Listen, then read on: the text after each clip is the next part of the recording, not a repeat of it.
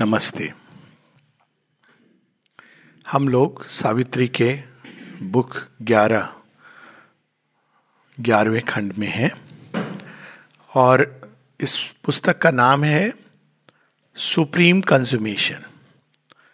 इसके इसको अगर मैं इसको एक अर्थ के रूप में कहूँ तो परम गति। वैसे कंज्यूमेशन का मतलब होता है संपूर्णता को प्राप्त करना। इसलिए बड़ा इंटरेस्टिंग ये शब्द अंग्रेज़ी में यूज़ होता है मैरिज कंज्यूमेटेड यानी दो हाफ्स मिल करके पूर्ण हो जाते हैं। तो ये शब्द बहुत सुंदर है। शेयरविंद फुलफिलमेंट की बात करते हैं। धरती पर मनुष्य के पूर्णता की बात फुलफिलमेंट की बात। तो वो डिवाइन फुलफिलमेंट कंज्यूमेशन यानी ये लोअर हाफ़ जिसमें हम जीते हैं जिसको हम सब कुछ समझते हैं, जब ये परार्थ अपरार्थ और परार्थ, ये दोनों मिल जाते हैं तो कंज्यूमेशन होता है। यानी जो आधा अधूरा जो ढूंढ रहा था, जिसके द्वारा परिपूर्णता प्राप्त होगी, वो परिपूर्णता। तो ये सृष्टि परिपूर्णता के लिए बनी है। लेकिन अब इसको जब हम आधा अधूरा खेल देखते हैं फ़र्स्ट हाफ़ इंटरवेल तक तो हम लोग बड़े घबरा जाते हैं, क्योंकि हमको ये लगता है कि ऐसी दुनिया है ऐसी, ऐसे लोग हैं, ऐसे सब कुछ है, और हम भागने की सोचते हैं। पर यदि हम धैर्य रखें और श्रद्धा रखें तो इतना तो हमें धैर्य और श्रद्धा ही बता देगी कि यदि सच में ये संसार के पीछे भगवान हैं और वे सच्चिदानंद हैं तो निश्चित रूप से जो कुछ हो रहा है एक प्रयोजन से हो रहा है। तो इसको कल्याण श्रद्धा कहते हैं। अब हो सकता है ये प्रयोजन ना मालूम हो। तो शेयरविंद हमको वो प्रयोजन बता रहे हैं। तो वो कहते हैं कि परिपूर्णता, दो प्रकार के की सोल्स हैं, एक जो निर्वाण की तलाश करती यानी हम लोगों को ये अवसर है, एक चांस है कि तुम चाहो तो क्विट कर दो गेम को। तो वो नेचुरली वो परिपूर्णता नहीं है, वो सोल्स आई साइकिल में, लेकिन जब उसका एक फाइनल मोमेंट होता है ना तो घबरा गई। वो देख करके दृश्य को जब तक आदमी अनअवेयर रहता है इग्नोरेंस में रहता है, तब तक ये समस्या नहीं होती है। वो जो मृग है वो शाम को घर में जाके डिस्कशन नहीं करता है कि अरे सिंह ले गया मेरे शावक को क्या करना है? आ, वो ये भी नहीं सोचता है कि कल के लिए मैं भोजन कैसे जुटाऊं। तो इग्नोरेंस में समस्या नहीं होती। पर जैसे जैसे ज्ञान का उदय होता है अवेयरनेस आती है तो जैसे कहते हैं ना half knowledge is a dangerous thing तो मनुष्य उस अवस्था में जहाँ उसको हाफ़ नॉलेज है। तो वो एक पक्ष को देख पाता है। क्या देखता है? वो संसार में एक भीषण एक महासंग्राम चल रहा है, जहाँ नाना प्रकार की शक्तियाँ एक दूसरे को ऐसा लगता है कि सर्वाइवल का एक खेल चल रहा है, एक दृष्टि में। तो वो कहता है अच्छा ये सब चल रहा है, मैं अपने लिए एक छोटा सा घर बना लूँ, उसके अंदर मैं कंफर्टेबली रहूँ। उसको पता नहीं है कि ये खेल बाहर नहीं चल रहा है, अंदर चल रहा है। और वो, आज नहीं तो कल आपको आक्रांत करेगा, आप कहीं पर भी चले जाइए। फिर उसके अंदर ये खेल शुरू हो जाता है। तो अब वो कहाँ भागे अपने आप से? तो वो फिर किसी निर्वाण, किसी आश्रम, कोई ऐसी जगह, कोई गुरु जी हमको मार्ग बता दें तो तलाश करता रहता है। अब तक ये बताया गया कि यही हमारी परम गति है। लेकिन ये परम गति नहीं है। सुप्रीम कंज्यूमेशन, जो परम गति है, उसकी बात कर रहे हैं। तो इसके अलावा कुछ ऐसी सोल्स हैं, जो जिन्होंने इस संसार में, पहले तो वो अचेतन रूप से कि नहीं, संसार सुंदर बनना चाहिए। जो भी समय लगे जो भी इसके पीछे प्रयोजन हो but they work for the good of humanity मानव विकास के लिए कार्य करते हैं। और फिर जब यही चीज़ चरम सीमा पे पहुँच जाती है अपनी तो तब अब श्री अरविंद हमको बता रहे हैं कि इस संसार में एक दिव्य संकल्प है जो अपने आप को परिपूर्ण करना चाह रहा है। और जब हम अज्ञान में होते हैं अपनी सो कॉल्ड फ्रीडम में जीते हैं तो हम इस संकल्प से अपने आप को डेविएट करते रहते हैं। जिसके कारण पीड़ा वास्तव में क्या है? पीड़ा आती है बताने को कि अरे रास्ता भटक गया हो जाओ, वापस जाओ, और कुछ नहीं है। पीड़ा एक तरीका है हमको रियलाइन करने का। और फिर एक समय आता है जब हम जान जाते हैं कि हमको रीअलाइन करना है। वास्तव में डिवाइन विल को फुलफिल करने के लिए सृष्टि बनी है। सृष्टि के पीछे क्या है? डिवाइन विजडम और डिवाइन विल और तब हमारे अंदर एक ही अभिप्सा होती है कि, हे प्रभु, आपका ज्ञान, आपका संकल्प, आपका प्रेम, आपका आनंद, आपकी शांति इस संसार में अभिव्यक्त हो और उसके लिए हम आपकी उपयुक्त यंत्र और चैनल्स बने। ये अभिप्सा जागृत होती है।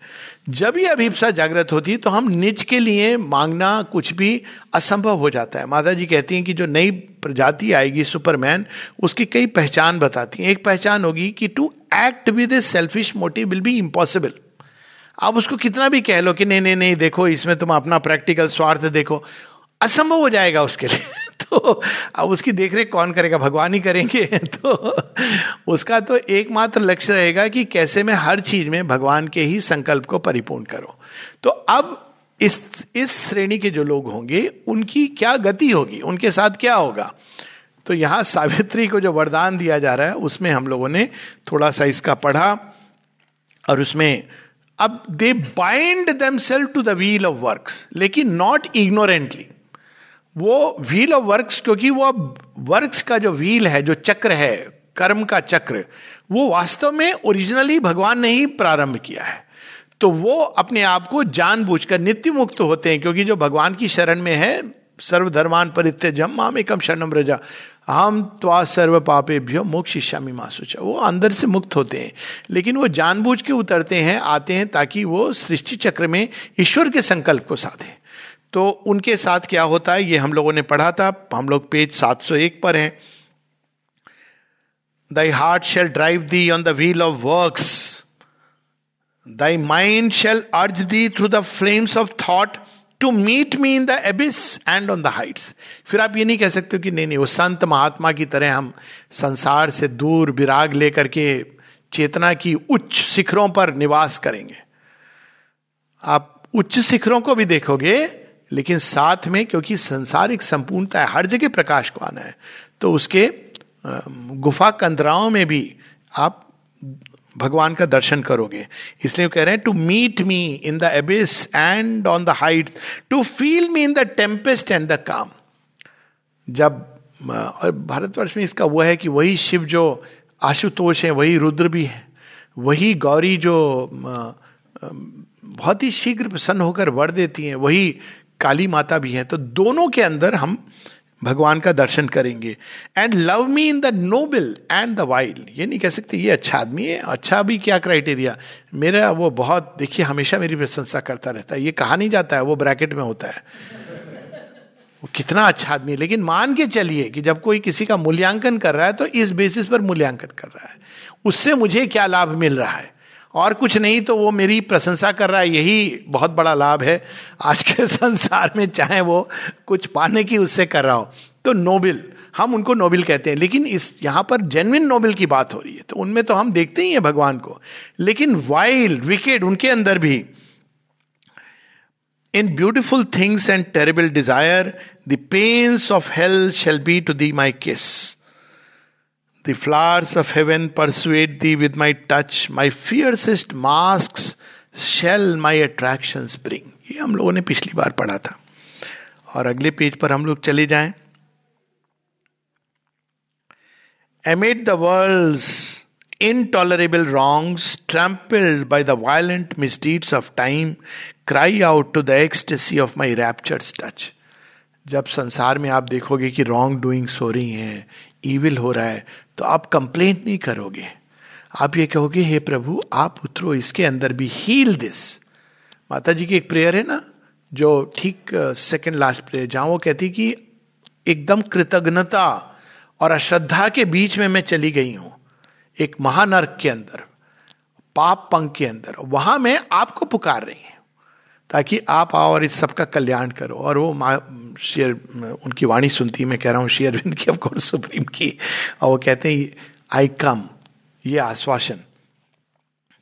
All beings shall be to thy life my emissaries drawn to me on the bosom of thy friend compel to meet me in thy enemies eyes my creatures shall demand me from thy heart जो इस प्रकार से भगवान को अभिप्सा करते हैं, उनसे लोग यही अपेक्षा करते हैं। क्योंकि एक तो भगवान है जो नहीं देख पाते लोग, लेकिन अगर वो एक ह्यूमन फॉर्म में होता है, एक ह्यूमन मैग्नेट शेयरविंद ने ये वर्ड यूज़ किया है तो उनमें भगवान को ढूँढने लगते हैं। Thou shalt not shrink from any brother soul fraternity का यही बेसिस है। Thou shalt be attracted helplessly to all आपके ये क्या सिखा रहे हैं शेरविंद ये नहीं सिखा रहे हैं कि सबको छोड़ छाड़ के आप जंगल में चले जाओ। Thou shall be attracted helplessly to all लेकिन इग्नोरेंटली नहीं।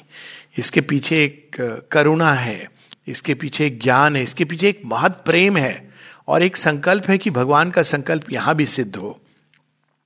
अब आगे यहाँ हम लोगों ने पढ़ा था man seeing thee shall feel my hands of joy ये उनके अंदर ऐसा रूपांतरण होगा कि उनको देखते ही मनुष्यों को ऐसा लगेगा कि ये तो भगवान का स्पर्श है, भगवान का जॉय है। In sorrows pangs feel steps of the world delight. ऐसे मनुष्यों की प्रेजेंस ही संसार को ट्रांसफॉर्म कर देगी। क्यों? संसार की जो पीड़ा है, कष्ट है, उसके अंदर वो एक हीलिंग टच ऑफ़ ग्रेस और करुणा महसूस करेंगे। Their life experience it's tumultuous shock in the mutual craving of two opposites sorrow and joy सुख दुख इन सब में वो एक ही भगवान के स्पर्श को अनुभव कर पाएँगे ये होता है जो एक कहानी जो बड़ी अपील करती थी मुझे तो एक बचपन में और इसका वर्णन आई एम नॉट श्योर शेरविंद ने किया है या नलनीदा ने किया है कि वो कहानी कौन सी अपील करती थी कि युधिष्ठिर जब जाते हैं नर्क में तो उनकी चेतना के प्रभाव के कारण जो नर्क के प्राणी हैं, उनको बड़ा सुख और शांति महसूस होती है। तो उनको नर्क के लिए केवल दो मुहूर्त मतलब टू सेकेंड्स का टाइम अलॉटेड था, क्योंकि उन्होंने एक झूठ बोला था अश्वत्थावा हतोहता नरोवा कुंजरो। तो उनको दो मिनट दो क्षण नर्क में जाना था। तो नर्क से ले जाते हैं लेकिन बड़ा अब वो भी एक महत् कार्य के लिए। तो सब एंजल सराउंडेड सर हो गए आपके दो सेकंड चलिए। और जो नरक में वो कहते हैं प्लीज़ रुक जाइए। आपके होने मात्र से हमको एक शांति महसूस हो रही है। तो युधिष्ठिर कहते हैं मैं आगे नहीं जाऊँगा। हाँ श्री अरविंद इस कहानी को बताते हैं कि वो मैं आगे नहीं जाऊँगा। क्यों? क्योंकि यदि मेरे यहाँ होने मात्र से इनको आ, इस उपस्थिति से ही शांति मिलती है तो मैं यहीं पर रहूँगा। तब वो दृश्य बदल जाता है। मतलब it was is final test तो इस प्रकार से यहाँ उसी का वर्णन है कि heart thrust by thy love shall answer to my call जिनको तुम प्रेम करोगे, वो भगवान को प्रेम करने लगे। इसको सिंपल शब्दों में heart thrust by thy love shall answer to my call discover the ancient music of the spheres और ये सब हम जगन माता की के जीवन में देखते हैं।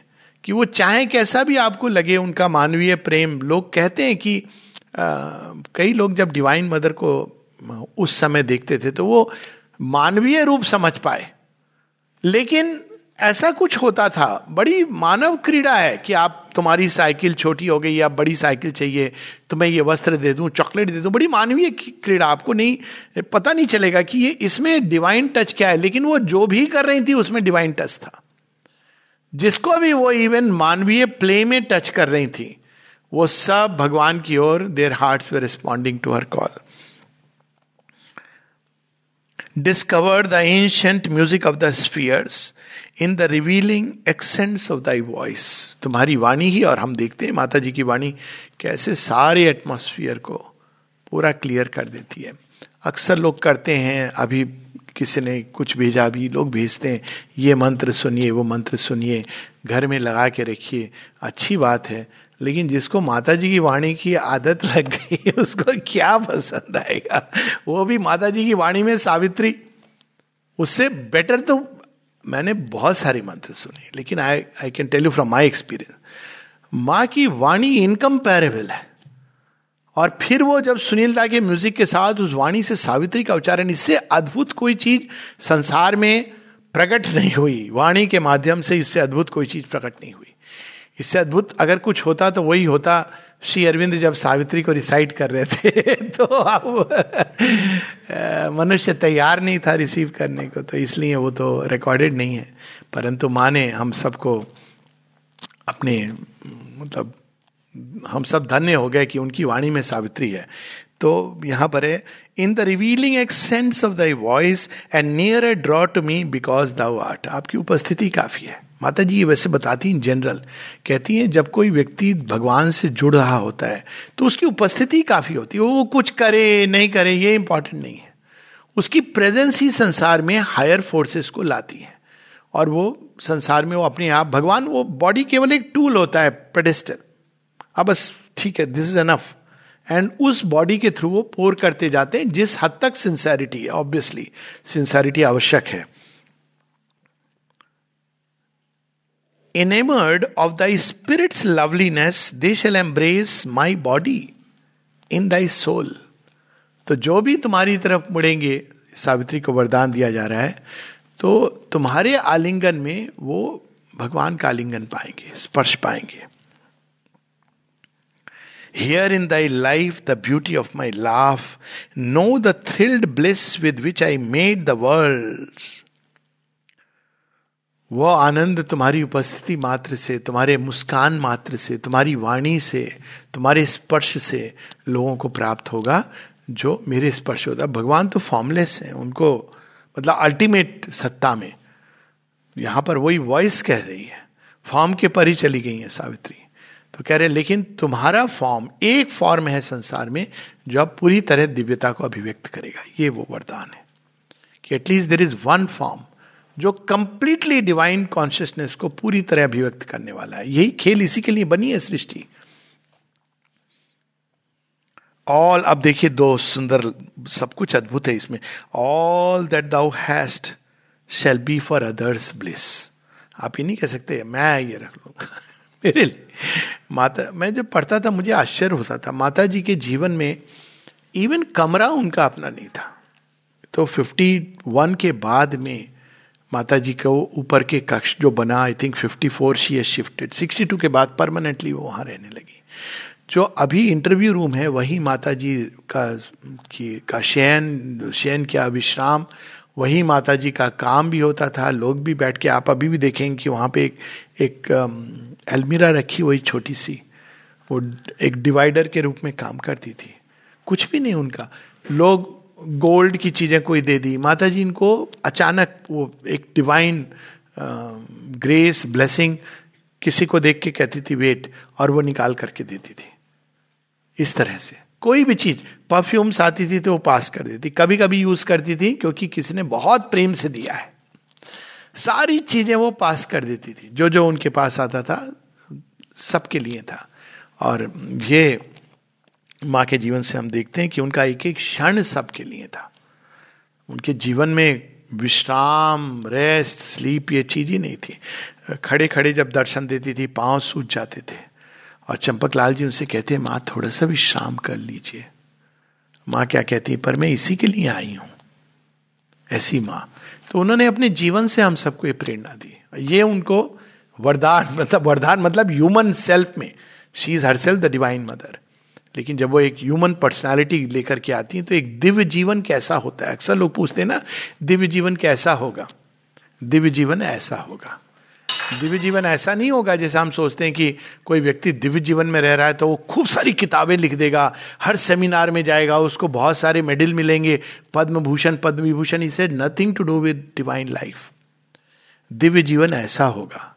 पूरी तरह निस्वार्थ, निस्वार्थता का स्वार्थ भी नहीं। क्योंकि वह निस्वार्थ होने के लिए नहीं कर रहा है, वो केवल दैवी संकल्प पूर्ण हो।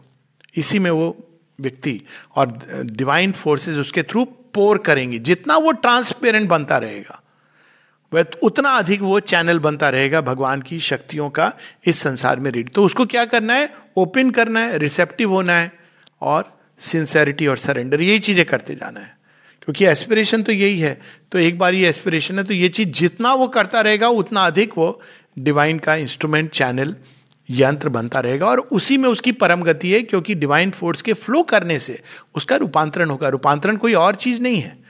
भगवान की शक्ति आती रहती है ब्रेन से लेके नीचे एक एक हिस्से में। जो जो हिस्से हमारे हमारे स्वार्थ के लिए उपयोग होते हैं, हमारी वाणी तो बहुत डिसेप्शन के लिए मनुष्य उपयोग करते हैं। आँखें प्लेजर के लिए, कान, हर चीज़ तो हमने ब्रेन कनिंग हर चीज़ तो हम लोग एक व्यक्तिगत लाभ के लिए करते हैं। तो वो नेचर ने इतने ऐसे ही बनाया कि ठीक है, तुम्हें व्यक्तिगत लाभ मिल जाएगा जितना।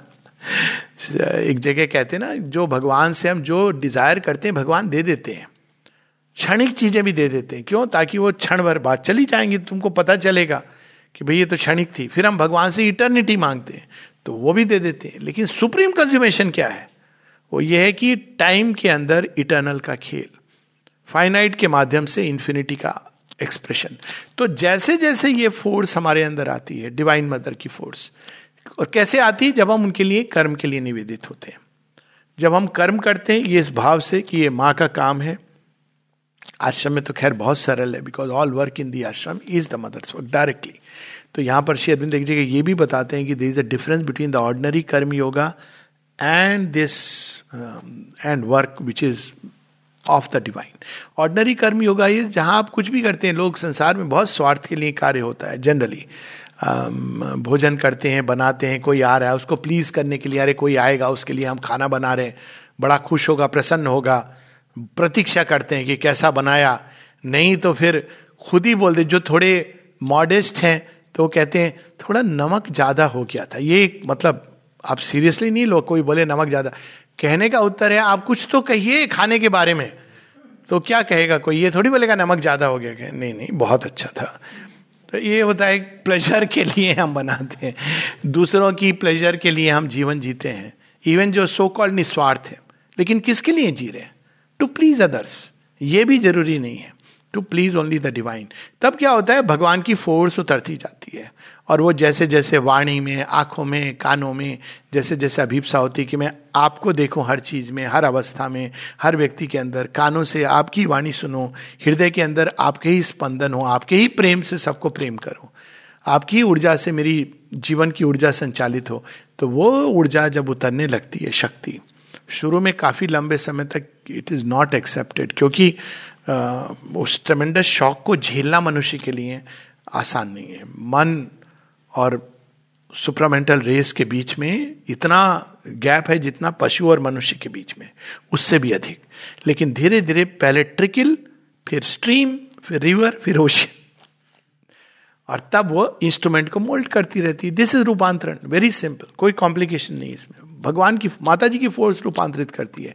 यदि हम अपने आप को प्रस्तुत करते हैं उनके कर्म के लिए।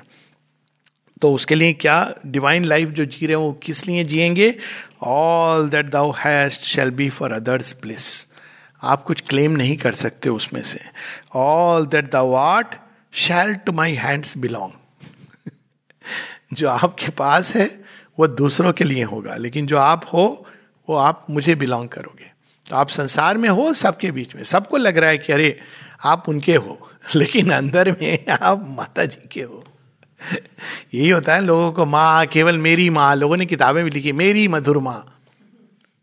वो भाव आपके लिए ठीक है, लेकिन माँ से पूछो she says I belong to no nation no civilization no country वो तो एकदम इंडिविजुअल्स की तो बात ही छोड़ दीजिए, कोई क्लेम करे उनको। I belong to no nation no civilization no country can claim me I do only what the lord wills अगर उनसे पूछो, माँ हम सब समझते हैं आप हमारी हो। हाँ ठीक है, अच्छी बात है। आप किसकी हो? हम सब में से। तो माँ क्या कहेंगी? माँ एक ही बात कहेंगी I am the shakti of Aurobindo without me he is unmanifest ये उनका belonging I came to India to meet Aurobindo I lived in India to be near him and to serve him. And after Aurobindo physical body से withdraw करते हैं तब भी। मैं क्यों यहाँ पर हूँ? कोई अटैचमेंट नहीं आश्रम लोग। मैं इसलिए हूँ क्योंकि उनके कर्म को परिपूर्णता तक ले जाऊँ। और वो कर्म क्या है? वो बताती है उनकी टीचिंग सो so, ये होता है शेल बिलोंग टू मी तो all that thou art shall to my hands belong I will pour delight from thee as from a jar. देह क्या बन जाएगी? मेरे आनंद अमृत का एक पात्र बन जाएगी। तो आपकी देह से संसार के अंदर आनंद को मैं पोर करूँगा। It becomes a vessel I will whirl thee as my chariot through the ways और क्या बन जाएगी ये देह? चेरियट किसका? भगवान का चेरियट तो वो जहाँ ले जाए। चेरियट ये नहीं कहता, मुझे यहाँ जाना है। वो कहता है, ले जा, लगाम आपके हाथ में, जहाँ ले जाना है, जहाँ हाक दो, वहाँ ले जाओ। I will see the as माई सोड एंड एज माई लायर इसमें आप प्रेफरेंस नहीं बता सकते हो। फिर भगवान के हो गए तो हो गए। हो सकता है कि वो आपको एक तलवार के रूप में, खड़क के रूप में कोई अशुभ का विनाश करने के लिए, अंधकार का नाश करने के लिए यूज़ करें।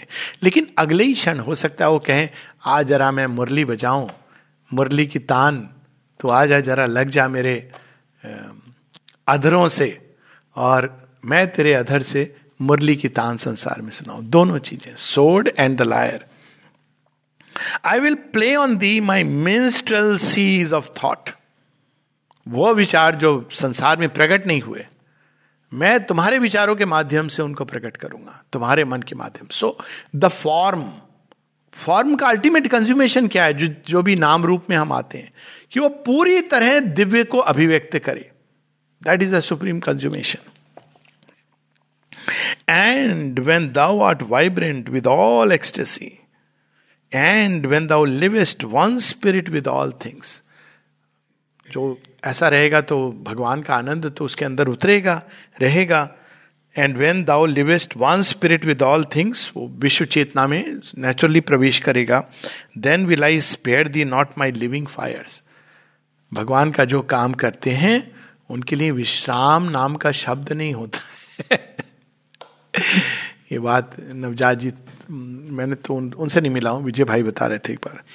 कहते माता जी वो बताते थे कि अगर आप भगवान का काम करते हो तो ऐसे है कि आपने मान लो हाई जंप में एक फोर फीट छलांग लगा लिया तो उस, अब आप सोच रहे अच्छा चार फीट छलांग लगा लिया, अब मैं बैठूँगा। आप मुड़ोगे, भगवान ने पाँच फीट रेस कर दिया है बाहर अच्छा बच्चे, पाँच फीट आपने दस बार स्ट्रगल किया, लगा लिया छलांग। तो अब तो मैं थोड़ा देर, जब तक आप मुड़ जाओ, छह फीट कम। क्योंकि वो तो ले जाएँगे ना अल्टीमेट कंज्यूमेशन ऐसे ही होगा। वो बॉडी को ऐसे ही तो अपग्रेड होगा ना, धीरे धीरे धीरे। उनकी और और और प्रचंड ट्रमेंडस शक्ति। सीधा एक साथ वो अपनी अल्टीमेट पावर को नहीं उड़ेल सकते। तो धीरे धीरे करके उत्तर उत्तर तो वो, यही सब बातें हम लोगों के कहीं कहीं ग्रंथों में आती है। हनुमान जी से जब पूछते हनुमान हनुमान क्यों है? और भी तो लोग थे तो उनसे जब पूछते हैं कि मैनाक पर्वत निकल आता है कि आप कहाँ जा रहे हो, रघुवर का काज करने के लिए जा रहे हो। तो समुद्र से निकलता है, कहता है, आप थोड़ी देर मुझ पर विश्राम कर लो। तो हनुमान जी कहते हैं, बिना राम के काज के मोह कहा विश्राम? मैं उनका काम करने जा रहा हूँ। विश्राम तो शब्द नहीं है डिक्शनरी में। तो मैनाक पर्वत कहता अच्छा आप मुझे ग्रेस तो कर दो, कुछ कुछ तो करो। तो वो टच करके निकल जाते हैं। He doesn't rest there because divine का वर्क अब ये डिवाइन का वर्क छह घंटे वाला काम नहीं होता है। कब नहीं होता है? कहाँ नहीं होता है? That is the larger consciousness ये ट्रेनिंग ग्राउंड है। हम लोग को इसको अल्टीमेट नहीं, ये ट्रेनिंग ग्राउंड है कि हम अपने अंदर से अटैचमेंट टू फ्रूट्स मैं इस भाव को निकालें। लेकिन एक बार ये भाव निकल जाता है, यही शेरविंद बताते हैं, जो हम लोग बात कर रहे थे, रुक गई थी अच्छा हुआ कनेक्ट हो गया। ऑर्डनरी कर्म योग में हम ट्रेनिंग करते हैं ईगोलेस डिजायरलेस एक्शन की रिज़ल्ट से अटैच नहीं हो। लेकिन this is work for the divine कुछ ऐसे काम है which are work of the divine वो हमारी सोल अपॉइंटेड होती है उसके लिए। और इस ऑर्डनरी कर्म के योग से, द्वार से गुजरते हुए हम वहाँ पहुँचते हैं जहाँ भगवान कहते हैं, अब ये काम मैंने तेरे लिए रखा है। तो तब हम भगवान का काम करते हैं। भगवान के लिए काम करना to work for the divine anybody can do anywhere is karma yoga of the Gita. लेकिन एक होता है जो भगवान का काम होता है, दोनों में अंतर है। संसार में नाना प्रकार के काम है। डायरेक्टली डिवाइन का वर्क नहीं है। डिवाइन छिपे हैं, पीछे बहुत सारे काम। काम तो सब कुछ है। आप बच्चे की देखभाल करते हैं, ये भी काम है। काम है। उसको हम भगवान को कंसेक्रेट करके कि हम ट्रस्टी हैं, हम इसकी देखभाल कर रहे हैं। तो इट इज़ ए कर्म योगा ऑफ़ द गीता। अगर हम रियली करें तो child upbringing can lead us to God बिल्कुल एकदम निष्काम भाव से। बच्चा मेरा है, नहीं मेरा नहीं है। Your children do not belong to you they belong to the spirit of the future मैं एक ट्रस्टी हूँ। ये बड़ा हो जाएगा, उड़ जा चिड़िया। मेरे लिए बच्चा बड़ा हो रहा है, मेरी देखभाल करेगा, ये ज्ञान के विचार नहीं आएँगे। जो एक कर्मयोगी काम कर रहा है, बच्चे के साथ सब कर रहा है, लेकिन वो जानता है कि मेरी संतान तो एक एक जीवन में एक संबंध जोड़ा है प्रकृति ने, लेकिन ये ईश्वर की संतान है हर चीज़ को तो he will do his best पर ये अपेक्षा के कारण नहीं कि मेरे बुढ़ापे का सहारा या जो भी सहारा है, इत्यादि तो ये सब उसके अंदर भाव नहीं आएगा। लेकिन बच्चे को बड़ा करने के लिए भगवान ने हमको नहीं भेजा है। कई लोगों ने ये ये डिफरेंस है दोनों में।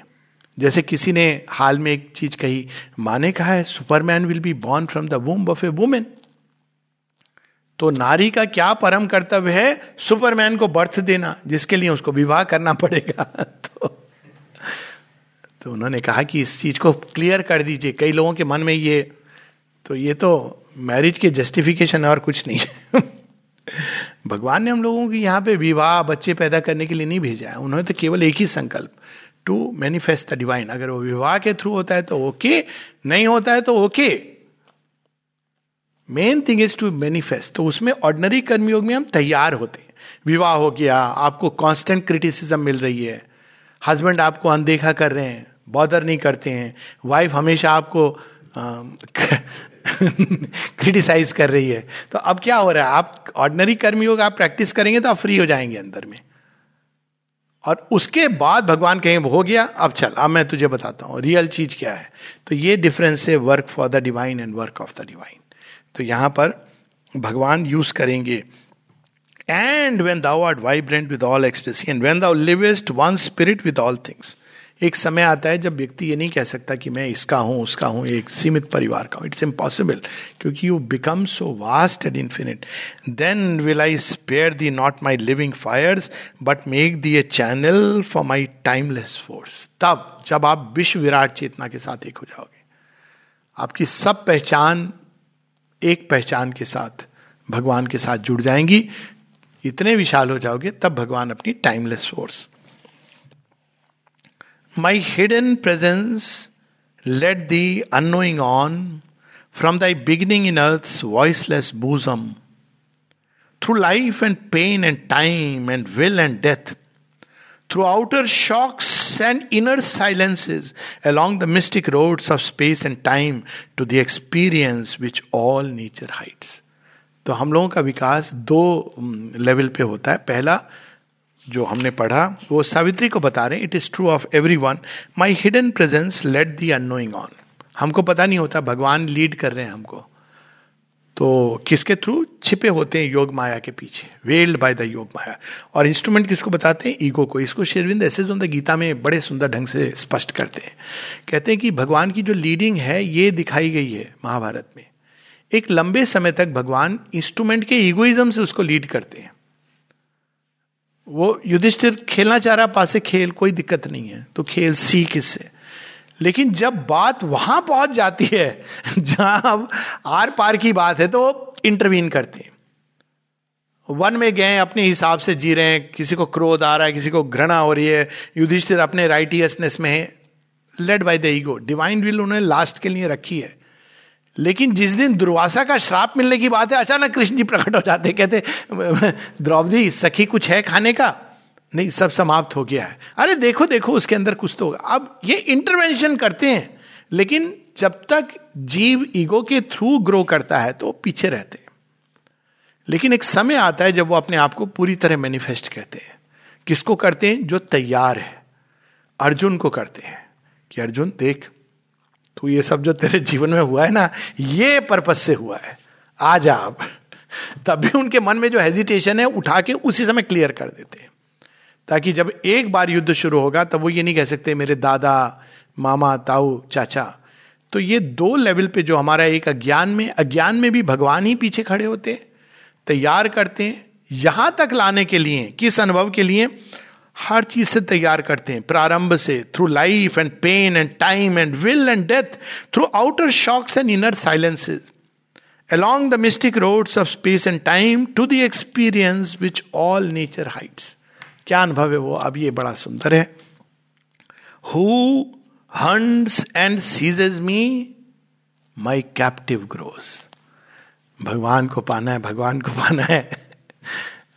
बहुत अच्छा सीजेज मी पकड़ने चलो पकड़ने चलो। कितने विशाल हो जाओगे आप। भगवान को पकड़ने, वो कहेंगे, आ आ, इतने विशाल हो जाओ आपको पता भी नहीं चलेगा कि आपके अंदर इतनी विशाल हो गई चेतना। अब भगवान कहते, अब मैं तुझे पकड़ता हूँ। अब तू कहीं नहीं जा सकता, बच्चा। ये वॉल्यूम थ्री में यही चीज़ माता जी कहती हैं। कहती हैं कि अगर तुम भगवान की ओर मुड़ जाते हो और कहते हो, मैं तुम्हारा हूँ, और भगवान एक बार हाँ कर देते हैं तो सारी दुनिया तुमको उनसे अलग नहीं रख सकती। तो वो who hunts and seizes me my captive grows वो मेरा हो जाता है। कितना सुंदर वर्ड है कैप्टिव वर्ड जो एक नॉर्मली नेगेटिव सेंस में यूज़ होता है। किसके कैप्टिव हो, किसके गुलाम हो, किसने तुमको बंदी बना लिया? भगवान ने बंदी बना लिया। अब इससे बड़ा और क्या हो सकता है? गॉड स्लेव कि जहाँ जाएँगे वो बंदी तो साथ में जाएगा, भाग ना जाए। हम तो कहेंगे कि भगवान, एक चीज़ करना, बाकी दुनिया का कर्ज उतर जाए, आपका कर्ज कभी ना उतरे। बढ़ाते जाना, ताकि मैं आपका केवल स्लेव बन जाऊँ। तो who hunts and seizes me my captive grows this shalt thou henceforth learn from thy heart beats तुम्हारी हृदय के अंदर ये बात बार बार प्रतिध्वनित होगी। For ever love O beautiful slave of God जो मुझे पकड़ना चाहता है, उसको मैं अपना सदा सदा के लिए गुलाम बना लेता हूँ। भगवान का गुलाम, अब जो लोग बड़े अहंकारी कहते हैं, गुलाम हमको नहीं बनना है। ठीक है, आप रहिए, राजा बने रहिए। आपके राजा से भगवान का गुलाम कहीं ज़्यादा।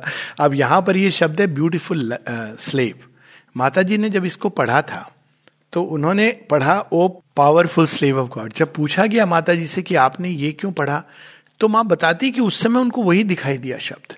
और फिर उन्होंने जब शेयरविंद से पूछा तो शेयरविंद ने कहा, यस, दिस इज़ करेक्ट, लेकिन for the future. God slave, Hanuman ji, Ravan Dashanan सारे लोगों को पछाड़ लेने वाला हनुमान जी कौन एक वानर, उनसे जब कहता है, युद्ध हो जाए हनुमान जी कहते हैं, राम जी से छोड़ो, मेरे से तुम्हारे दो दो हाथ हो जाए। वो हनुमान इज़ हु जब हनुमान से पूछते, कहते, मैं तो हर का रहा हूँ I am just a postman in Rama's army but what a powerful slave वो चाहते तो रावण का विनाश करके माता सीता को ला सकते थे। दैट वॉज़ हिज पावर लेकिन फिर रावण का तो कल्याण होना था ना, जाना था। तो वो एक मुक्का मारते हैं। पहले रावण मारता मुक्का और हनुमान जी घुटनों पर आते हैं। उठते हैं और जब वो मारते हैं मुक्का तो रावण मूर्छित हो जाता है। और उनको रथ भगा के ले जाता है युद्ध भूमि से बाहर, की ये बंदर तो अगर ये तो एक मुक्के में इसने ये हालत कर दी है। राजा धीराज की उसको पता नहीं है कि वो किसका स्लेव है। तो powerful slave of God beautiful slave of God O lasso of my raptures widening noose lasso O रस्सी भगवान की रस्सी जिसमें और और लोगों को वो लेती जा रही है, लेसो। और किसमें? भगवान के आनंद में बांधती चली जा रही हो रस्सी। Ever widening noose become my cord of universal love इस संसार में प्रेम की कमी है। तुम मेरी वह कॉड बन जाओ, वह रज्जू बन जाओ, जो पूरे संसार को प्रेम के एक सूत्र में बांधे। The spirit ensnared by the force to delight जिस पर जो तुमसे मोहित हो जाएगा एंसनेड तुम्हारे चाम से, वो मुझसे मोहित हो जाएगा।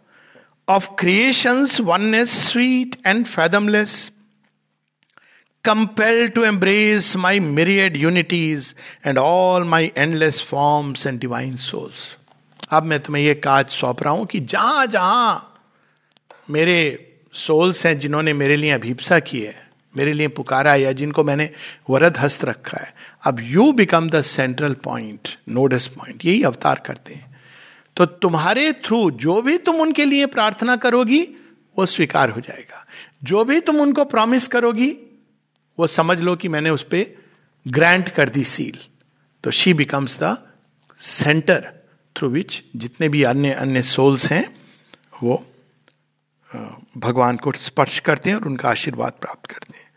O mind grow full of the eternal peace क्यों? इटर्नल पीस क्योंकि अब पता है कि अब भगवान, हर अवस्था में भगवान साथ हैं।